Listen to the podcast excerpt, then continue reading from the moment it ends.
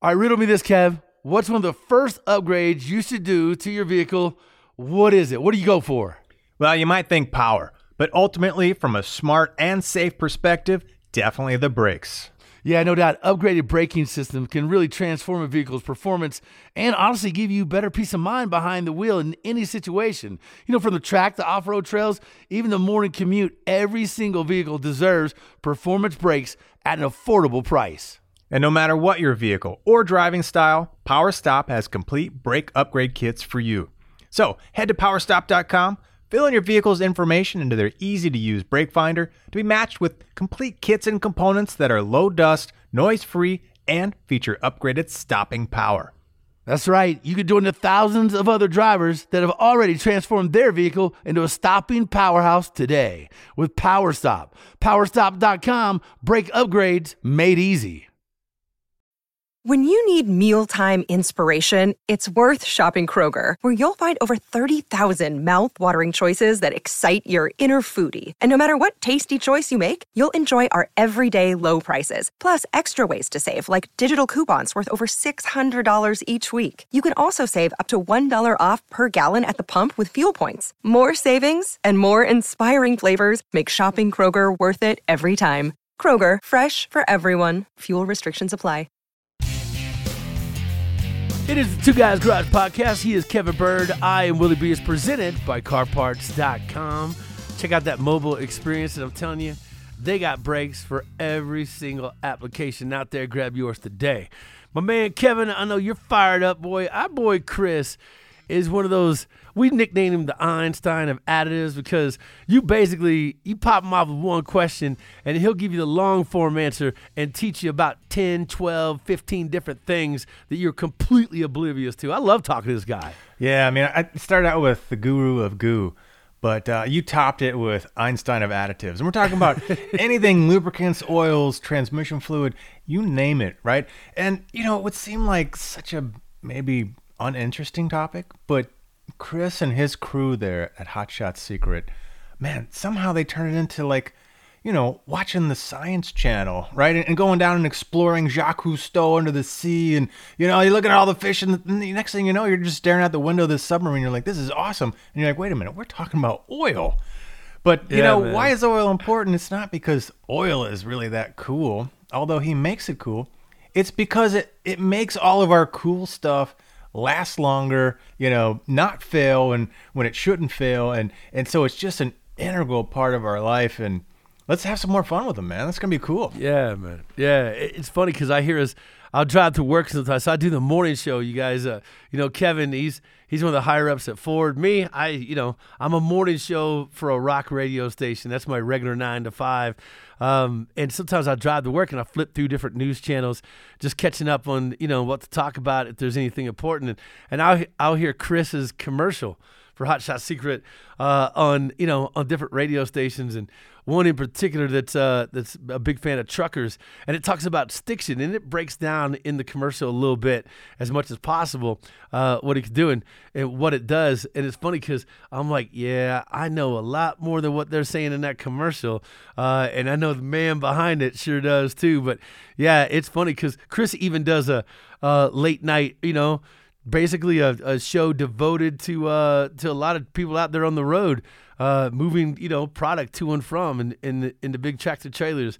So he is thorough in everything there is to to be in uh, when it comes to lubricants. Additives, uh, how to make your oil last forever. And I'm telling you, this is one of these podcast guys where you're absolutely going to learn a lot. So please take note, grab a pencil. This is going to be fun, man. Yeah, absolutely. And I tell you, I mean, before we hit the break, uh, what, what's quite interesting is these guys are problem solvers, right? Because there's oil out there. We can buy it in every other color, brand, you name it. Um, and it's more of a commodity, right? We can go buy, you know, tissue paper, right? Yeah, this one's a little rougher, this one's a little smoother. Uh, If but you're lucky, you can buy tissue paper. I don't know. yeah, depending on where you are in the pandemic. Um, but these guys are problem solvers. So it's amazing how many issues there are with whether it's you know turbo coking, like Willie mentioned, injector injector sticking or stiction. Uh, you know, oil breaks down. We've got problems in the field, and these guys are figuring out the chemistry to remove varnish and remove deposits get those parts moving again, get them lubricated. Uh, but it's a it's a complicated chemistry. But they're out there solving problems for the world, and that's why you know I mentioned the podcast and things that uh, depending on what application you have, there could have been or could be uh, you know a field type issue, and uh, these guys are the ones that are there uh, putting together products specifically to help us out. So.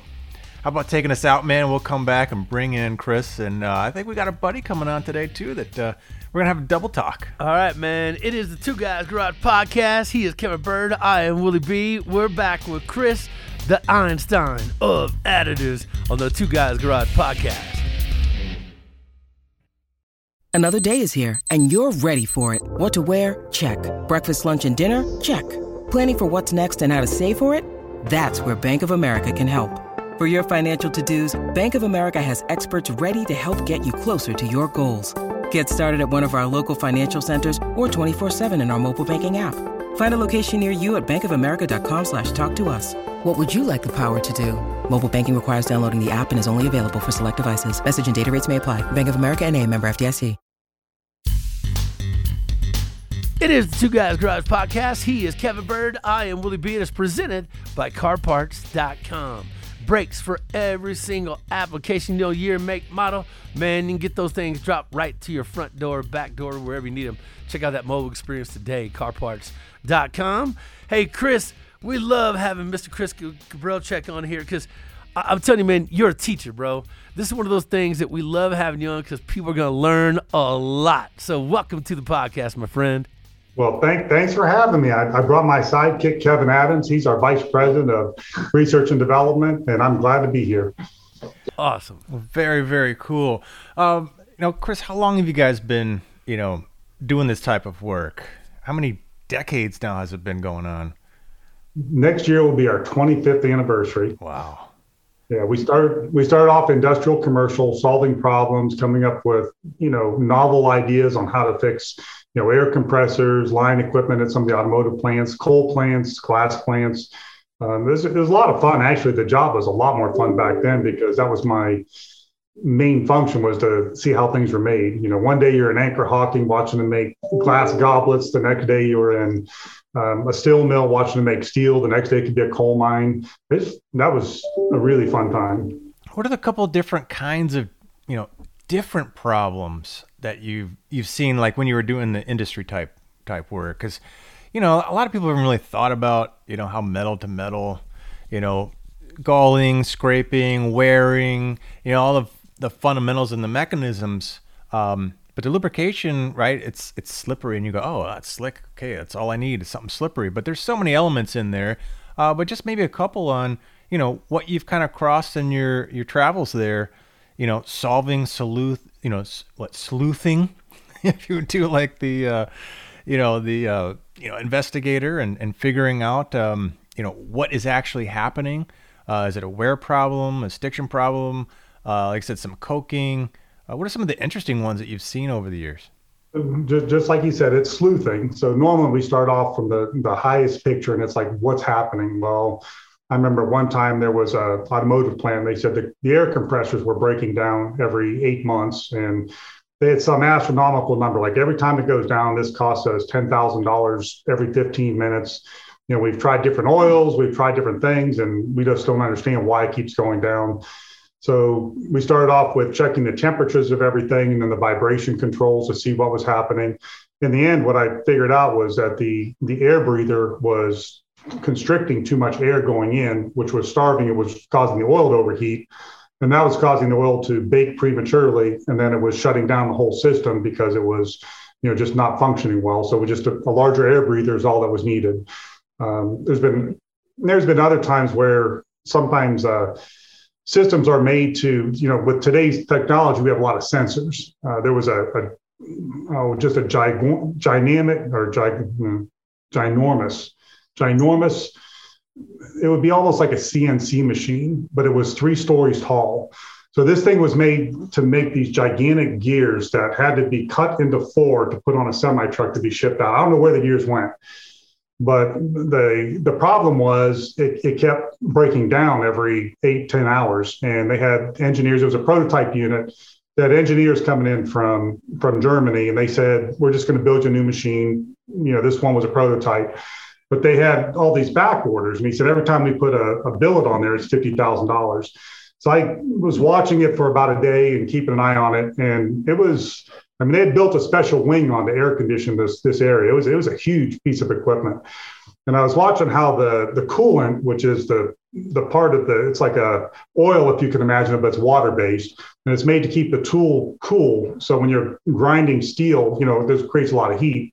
So coolant kind of keeps it cool and lubricated, so it doesn't overheat and you know burn things up well, I was watching the coolant go through and I'm asking him, how's that? How does that work? He said, well, there's sensors on there that tell it exactly where to move. You know, computer's controlling it to cut the gear teeth out. Well, I'm looking at the coolant, and there's all these little like metal fragments in it from what wasn't filtered out. And I said, you know, it seems like those metal fragments are going to act like a sandblaster and it's going to throw a lot of vibration on there, which is going to throw all those sensors off. And he's like, well, I never thought about that. So we put a special filter on it and started filtering the, the coolant. And lo and behold, the thing started working perfectly. And, you know, just he's like, you know, nobody thought about that. I said, well, I'm just thinking about the vibration of how much, you know, you put it in a like a pressure washer is what it was. And it's just pelting it with metal fragments. It's just it's causing all this extra vibration, throwing everything out of out of whack. So that was one of the fun jobs that we had. Yeah, it's it's interesting because it's it, it could be a number of different things, right? It could be the chemistry of the you know the fluid, the oil or whatever additives, or it could be just right outside. Call them noise factors that you know they're they're for outside of what you would think would be the scope of the particular problem. But uh, yeah, imagine you had quite a few you know different interesting things to figure out over time. And so that's what the study of tribology is. You're you're studying everything. It's not just the oil; it's the surface, it's the um, speeds, it's the viscosity. You're looking at the whole process to try to figure out, you know, what's what's causing um, problems, even if it's just inefficiency. I mean, could it be um, air bubbles? You know, what what are air bubbles doing to our hydraulic system here? So you're, you know, the study again, the, the study of tribology is looking at all 17 disciplines and understanding all of them, not just the chemistry or not just the oil, not just the surface, but the whole beginning to end of the process.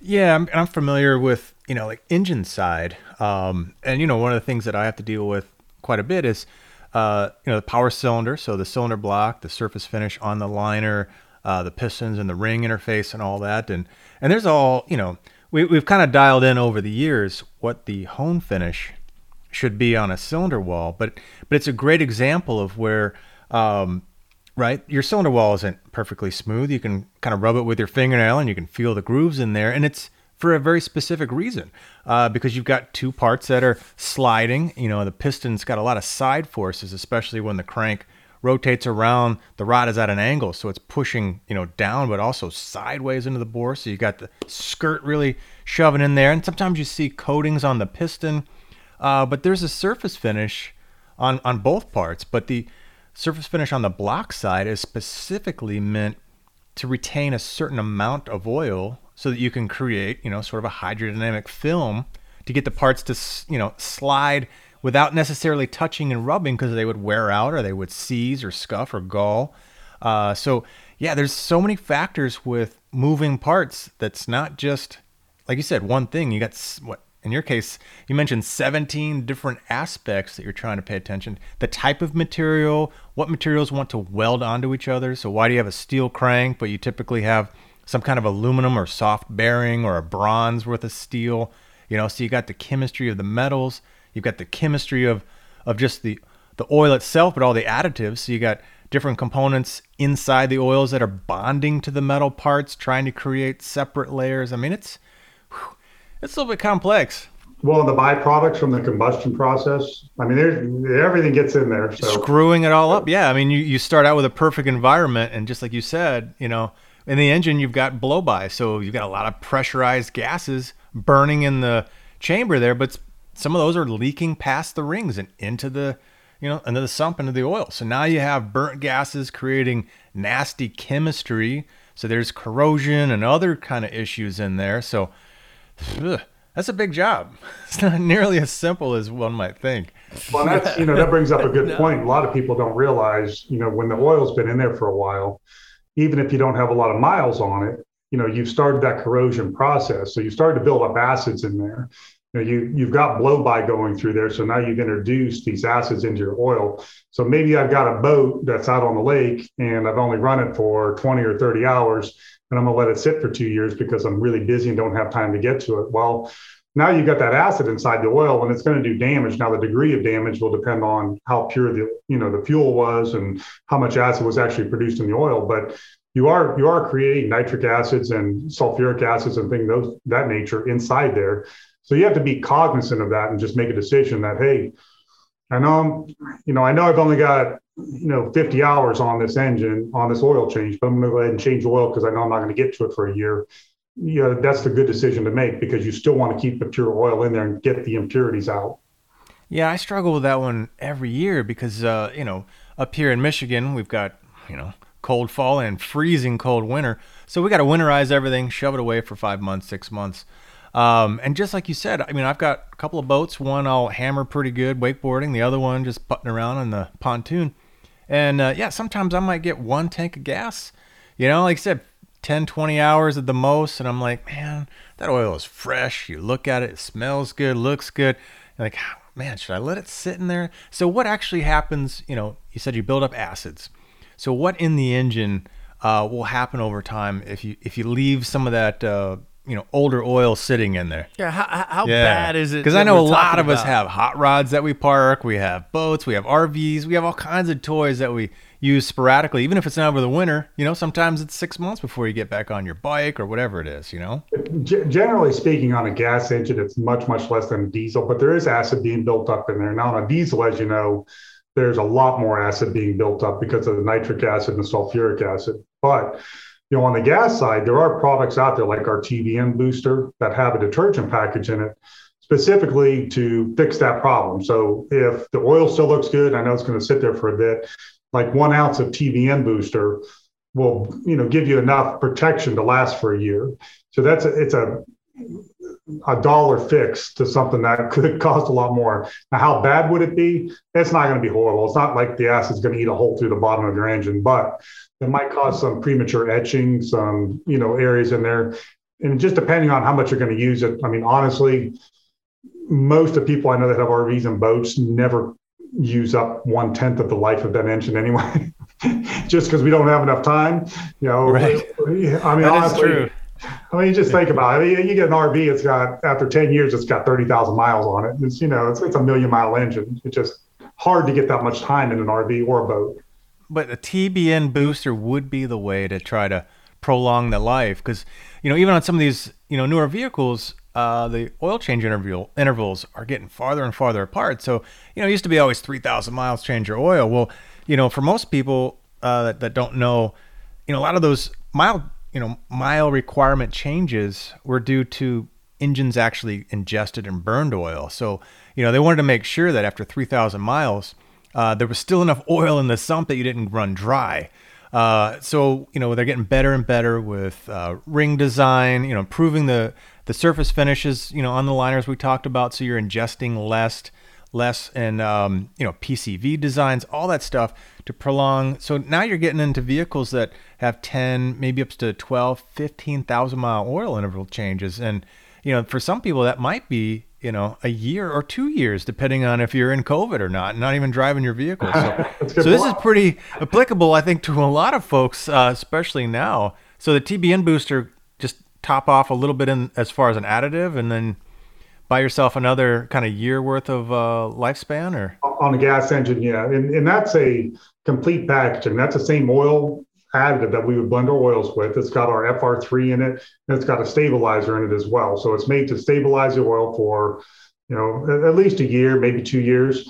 Um, again, it's it, that part of it's not an exact science, but it's really inexpensive insurance. It only takes an ounce, like for a car, it would take an ounce. That's all it would take, and you know they come in 16 ounce bottles. Man, I, I am I am buying right now because uh, I've got a few toys, the hot rods included, and like I said, man, you know, I hate changing, and even I feel like I'm even wasting my time. I'm wasting the oil if I'm changing it with only a couple thousand miles, a couple hundred miles here and there. Yeah, fifty exactly. and uh, you know, change my hot rod oil every two years if I'm not, you know, ripping on it, or you know, same thing with the boat or the dirt bike or whatever. Man, all right. You just saved me a ton of time and wasted uh, wasted cash for sure. All right, man. So here's what uh, we got to go into a break right now. But when we come back, I want you to talk about things that people hear all the time in, you know, in advertisements, film strength, shearing, things that we hear a lot about. But what's really happening in those, you know, it, when you, when you break it down, you know, to a level where you're looking at. Um, give us the the in and out of you know how an oil goes from being a good oil to a medium grade to where you really need to get rid of it, change it, and put something a little better in there. So um, wrap your head around that. We got to take a break. We'll come back. It is Two Guys Garage Podcast. He is Kevin Bird. I am Willie B. We're back in just a minute.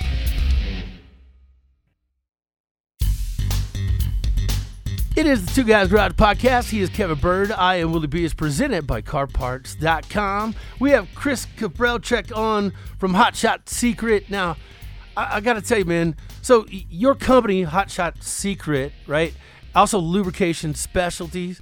Uh, tell us, t- tell us a little bit about what we hear most often, because in uh, I don't care where you go in advertising, in magazines, and whatever when it comes to oils, right, additives, you're going to hear a lot of these same words film strength, shearing. Um, I really like to pick your brain. What, what happens uh, in those processes that we hear a lot about that we may not quite understand? And, and is it really something that, that we got to address or, or watch and pay attention to? So, when, when Kevin was talking earlier about hydrodynamic film, strength. So what we're talking about is how much space there is between two metal surfaces with the oil pushing through there. Now, I always use the, ex- the, example of like a jet ski pulling up. You know, the faster it goes, the more it pulls off the water. Well, the same thing happens between, you know, like a bearing and a surface. The faster it goes, the more oil that pushes through it. The thicker the oil, the, the more wide that surface is going to be, or the space is going to be, because you're pushing more oil through it. The thinner the oil, the less film strength, the more that pressure is going to want to push the metal surfaces together. So that's when we're talking about film strength, you know, uh, a 15W40 would have more film strength than a 5W20 just because it's thicker. It would have more hydrodynamic lift. Um, when we're when we're looking at shear, you know, as a as a formulator, any oil company, we want to address all sides of the coin. So, you know, you start that engine up and it's zero degrees outside. You want that oil to be as thin as it could possibly be to get into all those little nooks and crannies and lubricate everything as quickly as possible because we don't want premature wear.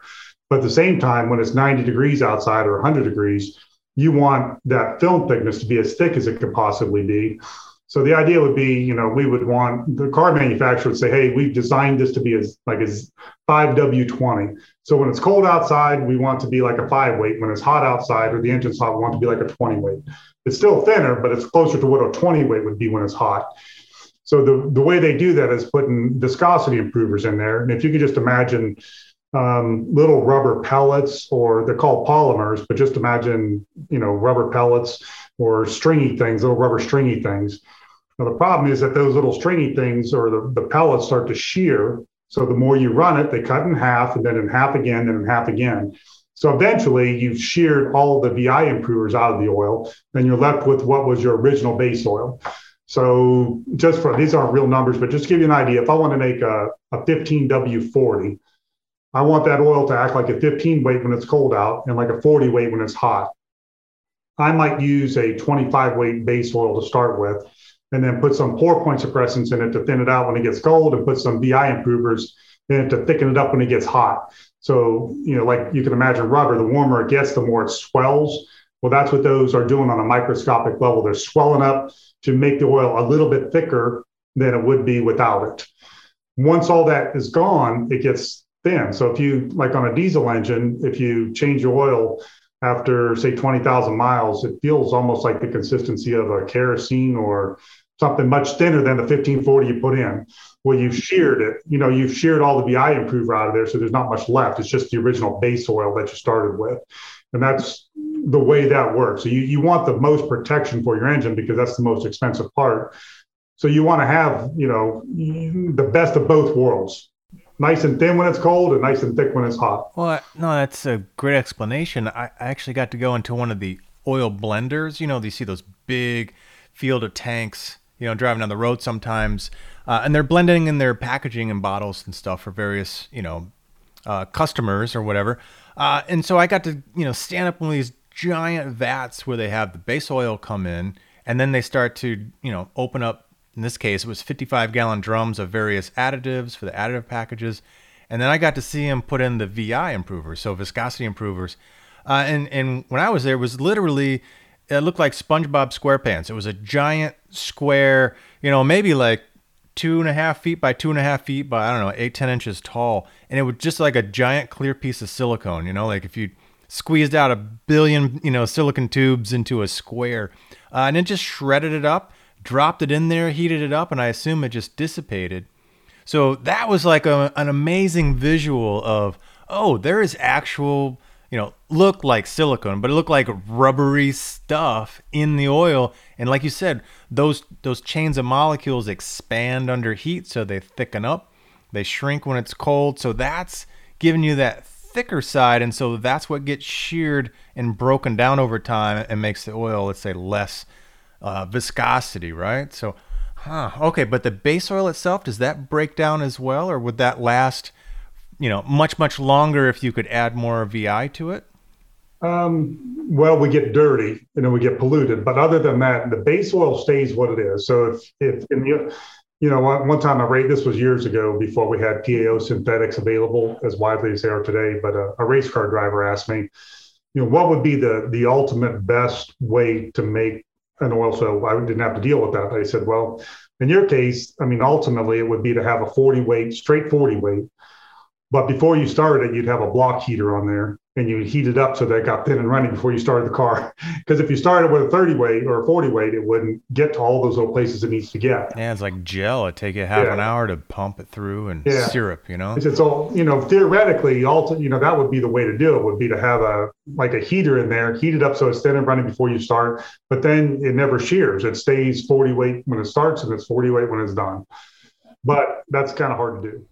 All right, I got a question about heat and what it does to certain oils because uh, I've you know swapped out uh, on my race car. I went to a, a much tighter gear steering box, and all of a sudden I started just wasting power steering pumps. Right, uh, the gearbox was heating up my power steering fluid so bad it was blowing all the seals inside the power steering pump.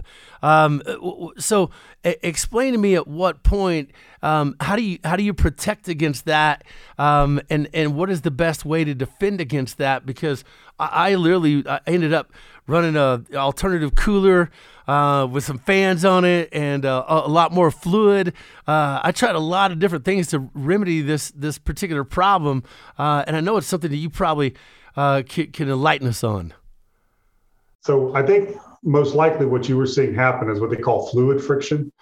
So when you get an oil that's too thick for the application, your pump has to work twice as hard. So it's like running through molasses. Now all of a sudden you're slowing everything down.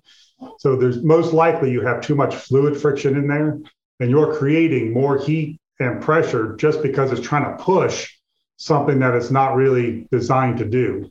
So whatever weight that was, I went with the recommended weight it said on the on it. was it? But did you change the pump out to something different, or did you change any of the specs? No, no, I just changed the gearbox. I went to a Borgeson uh, 14 to 1 gearbox, but everything else remained the same. I used the, the fluid that they said to use uh, and everything else, but I kept wasting the, the power steering pump after that. So I finally had to put uh, an additional cooler on it uh, and run a lot more volume just just to keep the fluid cooler because it was getting so hot. It was uh, it was just wasting my pump. How, how did the how did the fluid feel? Was it real thin and runny when it was hot, or did it feel thicker? It more more runny. What are you gonna say? Mm. I, I, would probably drop down a weight or put a synthetic in. So if that was like, was it like a thirty weight oil or? Yeah, it's uh, it's actually transmission fluid. Um, it's uh, you know, because it, it's a power steering pump, and it, like I recommend running a. Yeah. That's pretty thin. Yeah, if, if you're generating a lot of heat, um, you know, you mentioned about the film thickness earlier. You know, it really sounds like there wasn't enough of that film thickness to protect the two surfaces, and you're generating a lot of heat as a result of that. And and so put, putting a cooler on it would definitely help. It gets your temperatures down and keep the fluid a little bit thicker, but it sounds like maybe you did need to go to a little heavier weight for that application. See, I said thinner, he said heavier. He's probably right. He's smarter than I am. But that that would be a good application for um, the the FR3 or a new product we're coming out with, like a hub oil, just a little bit in there. We've had really good results in hubs where we were able to drop the temperature by 30 degrees. We had a, we had a semi truck that had two hubs, and he just used straight oil in one. He used this new product that we made in the other. And after he drove for eight hours, checked the temperature in both of them, and the treated one was 30 degrees lower than the other. But that would be a really good place to test it in, in the, the area that you just said. I was going to say, you know, it could be because the one thing you did change was the gearbox and not the pump. Um, you know, maybe that particular gearbox, maybe the the tolerances were a little bit too, you know, too tight, and you had a lot of metal to metal, you know, movement in there. Uh, so you didn't quite have as much, you know, clearance between those metal parts. So you're you're building up heat too fast because of that uh, gearbox, perhaps. You know, maybe it was just built a little bit too tight. Uh, everything just started compounding. Uh, so it might have been a little bit of uh, a few things in there. But as, as I said, you know, try one way, try the other way on viscosity, but definitely keeping the fluid from breaking down from temperature would be huge. Yeah, you know, what's the worst thing, you know, as far as temperature goes? You hear a lot of that coking. Um, you know, you hear about, you know, turbos are a good a, a, good example where you have a lot of that that oil burning, and that causes a lot of problems because once that oil gets too hot, it starts sticking to everything and has kind of a reverse effect. So, what do you have, or what do you make? What do you recommend for people that are fighting those type issues? So we make a product called Stiction Eliminator. That's our that's its sole purpose is to remove that sticky friction inside there. And one of the trends that we say we see the most in today's automobiles is because they're putting turbos on everything, and then they have the LS engines and what they call displacement. Yeah, displacement on demand. Displacement on demand engines. So what they're doing is they're shutting down half the cylinders when you get on the freeway, so you don't have to, you know, burn the gas for that when you don't need that much horsepower. So what's happening, though is inside those inside that part that's shut down, we don't have oil pumping through it, and we're getting coked up oil in there. So we're getting that same stiction problem that we had with diesel engines 10 years ago. We're seeing it on gas engines now. The turbo is the same way. You know, that turbo bearing is, you know, about the size of my little finger, and you know, you're you're running exhaust gases through there at eight, 900 degrees, and then you shut the engine down. So that oil that's left in there, which is probably, you know, what, a gram of oil. It just sits, sits there and sizzles on it. And you can watch your turbo boost go down over time. You know, like over the first 100,000 miles, it's less than when you started. The second 100,000 miles, it's even less. So the, the stiction eliminator was made to go in there and clean all that off. And what was unique about the way we developed that product is not only does it clean, but it also super lubricates the inside. You know, a lot of a lot of products out there can clean, um, you know, with a solvent base where you know it's basically like putting a mineral spirits or a kerosene in there and you're stripping out, but that ruins your hydrodynamic film. And on top of that, it creates excess of wear. So we get a lot of abrasion and things. In our case, there's no solvents in it. It's just all group five esters and nanocarbons. So not only are we cleaning, but we're also lubricating and reducing the wear and increasing the horsepower. So it's really a unique blend of what we're able to create by and doing that. And that's the Stiction Eliminator? Yep, the Stiction Eliminator. So we're, you know, we're using uh, group five esters in there, nanocarbons and detergents, and it's made to go in there and clean up. But at the same time, there's nothing in there that's harmful. So, you know, your your normal thought process is to think, you know, well, I just put a cleaner in there. I want to get it out as quickly as possible. Ours is the opposite. You want to leave it in there as long as you possibly can, you know, for a whole oil change, because the longer it's in there, the more good it does you know it's it's getting into all those little areas that don't normally get attention and it's cleaning out any little varnish or stiction that's in there and then it's leaving a coating of, of nanocarbons behind it that kind of lubricate it and reduce the wear. So we're we're actually you know creating a you know super lubrication inside the engine. In our test we were able to reduce wear by 62% wow. Yeah and i think a lot of people don't realize that um, you kind of mentioned it even if you're monitoring your oil temperature in your sump or wherever, uh, that's not necessarily where the localized oil temperatures are. So, real quick, remind us, you know, where you see typical oils breaking down from temperatures. That would be, you know, just general sump temperature that you're probably going to see. And then clearly things are escalating when you get into these tight spaces and you don't have a lot of flow. But where does oil, you know, what what temperature would we want at least to be, you know, let's say we're racing, we're pushing things hard. Where do you feel comfortable with standard oil and then uh, you know, when we get into synthetics, what would you recommend keeping as far as a temperature below? I think that oil starts to um, oxidize at about 180. Is that right?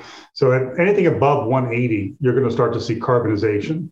Now, how bad that is is how much above that temperature it gets. Now, the oil temperature in the sump could be lower than that, but the turbo bearing is going to be higher than that. Um, you know, some of the cams, areas like that, the bearing, the main bearings where you have a lot of friction right on, that's where you're going to see hot, we call them hot spots. I know there's a better term for that, but, you know, if you were able to get into the magic school bus and go inside and monitor those temperatures, you'd see, you'd be able to see these little hot spots inside there where it's really hot. And you see bake, you see the oil baking. Wow, 180 is not that hot. I, I, you know, I run one. I, my old temp's always above 180 uh, on, on my car, so that's uh that's kind of scary actually to think about. Oil starting to break down at that temp. Well, and then the additives will help some of that along. You know, the additives that they put in the engine oil, but just the oil on its own, when when they do tests, what they look for oxidation. The two things that will add to the oxidation are moisture and any kind of metals. So if you were to put a if you were to put the oil in a test tube and cook it to 180, they might look okay. But then as soon as you put a couple drops of water in and a zinc coupon, steel coupon, or a sliver of zinc, you would watch it start to turn brown, like within one minute. Yeah. So I guess wow. there's when does it start to break down, Willie, and then when does it just fall on its face and you got you know such watery oil that you got metal metal contact, and that's when you're just frying parts instantly. Uh, but yeah, I know, you know, if it wasn't for the amount of flow going through mains and rod bearings, uh, we'd have some serious problems because, like you said, the, amount of pressure and shearing, especially at those high RPMs, uh, you're shearing oil so fast, so rapidly that the oil can spike in temperature, but it's getting spit out and replaced by fresh oil. So, you know, that's the one thing keeping things alive. You don't realize how on the edge you are, uh, but that's part of the design is getting the right flow in some of those applications. Uh, and we talked about um, the turbo. What gets tricky because you know you might be building up, uh, let's say, uh, rapid temperature in the crank main and rods as you're you know under load. But as soon as you shut the engine off, uh, you take the pressure and the spinning and the shearing away. Eh, not a big deal. But when you shut the engine off of a turbo and the oil stops flowing and it's just sitting there and that turbo is baking hot then you're baking the oil, you're not replacing it with fresh oil flowing through the turbo, and it just gets smoked. Same thing with brake fluid in your caliper. You know, uh, as you're as you're driving, you're cooling the rotor, but you know they always say when you get down at the end of the race, you want a cool down lap so your rotor can cool down. Because otherwise, if you just stop, that rotor will just send heat right into the caliper, bake the fluid. So it's very similar on you know some of the components within an engine and other areas that uh, will, will, smoke the fluid locally, and I, I think that's probably where you're getting a lot of your coking is probably shutdown. That's what we call stiction. Yep. Yeah. We hate stiction. We hate mm-hmm. stiction. Um, and and we hate running out of time, which unfortunately we have. Uh, man, where do people find more about you? Where do people uh, find out more about you, your company, and everything you guys are doing? Um, you can go to our Facebook page for hotshotsecret.com. Our website is hotshotsecret.com. We try to post a lot of white papers, information. Um, we do have a full staff of customer service people. We have diesel mechanics on staff. Um, we try to solve problems. That's what we're here to do is solve problems. Our products solve problems. We try to solve problems, whether it is one of our products or not. Um, Lubrication Specialties is our is the main company and lubricationspecialties.com. There's a lot more information on there for other products that aren't Hot Shot Secret, like filters, the Frantz filters, you know, other areas that we would delve into, greases and such. All right, man. All impressive stuff. All very informative. And I'm telling you, this guy is a wealth uh, of knowledge when it comes to all things you know, oils, um, anything like that. He's like we call him, he's the Einstein of additives. He has earned that name wholeheartedly. And hey, we we thank you for it, man. It's great. Every time we have you on, we learn something. It just so, goes so fast. We need more time. I know it does. It just goes so fast. It's crazy. Uh, well, look, hey, don't forget about our show Aaron. weekends on the Motor Trend Network. Check your local listings. Also, streaming on Motor Trend on demand, which is a great way to find us. Uh, thanks to our guest, Chris Gabrelcik, uh, and his buddy in there, Kevin. Kevin, you were essential today, man. It was you're a man of few words, but they counted, bro. They counted. Um, our producer Scoop. Uh, he is Kevin Byrd, executive producer Bob Ecker. Oh man, don't forget to check out our website, two guysgarage.com. And we got tons of cool stuff on there, behind the scenes products we use, and we're on Facebook, Instagram, and Twitter at Two Guys Garage. Now, the Two Guys Garage podcast is copyright 2021 Britain Productions Incorporated. That means all rights reserved. Yeah. You know what, man? I, I picked up some more goods today, uh, more smarts, and the best thing I got out of today, I'm gonna walk away not feeling so damn guilty about not changing my oil all the time. Uh, hey man, he, he can make you where you never change your oil. He's got he's got people out there that never change their oil. Maybe we'll talk about that next time. Uh, it's always great having you on, Chris. We love you, man. We'll catch you on the next Two Guys Garage podcast, you guys. Take care, guys. Two Guys Garage podcast is produced by Britain Productions. For more episodes, visit iHeartRadio, Apple Podcasts, Google Podcasts, Stitcher, Spotify, or wherever you listen to your favorite shows.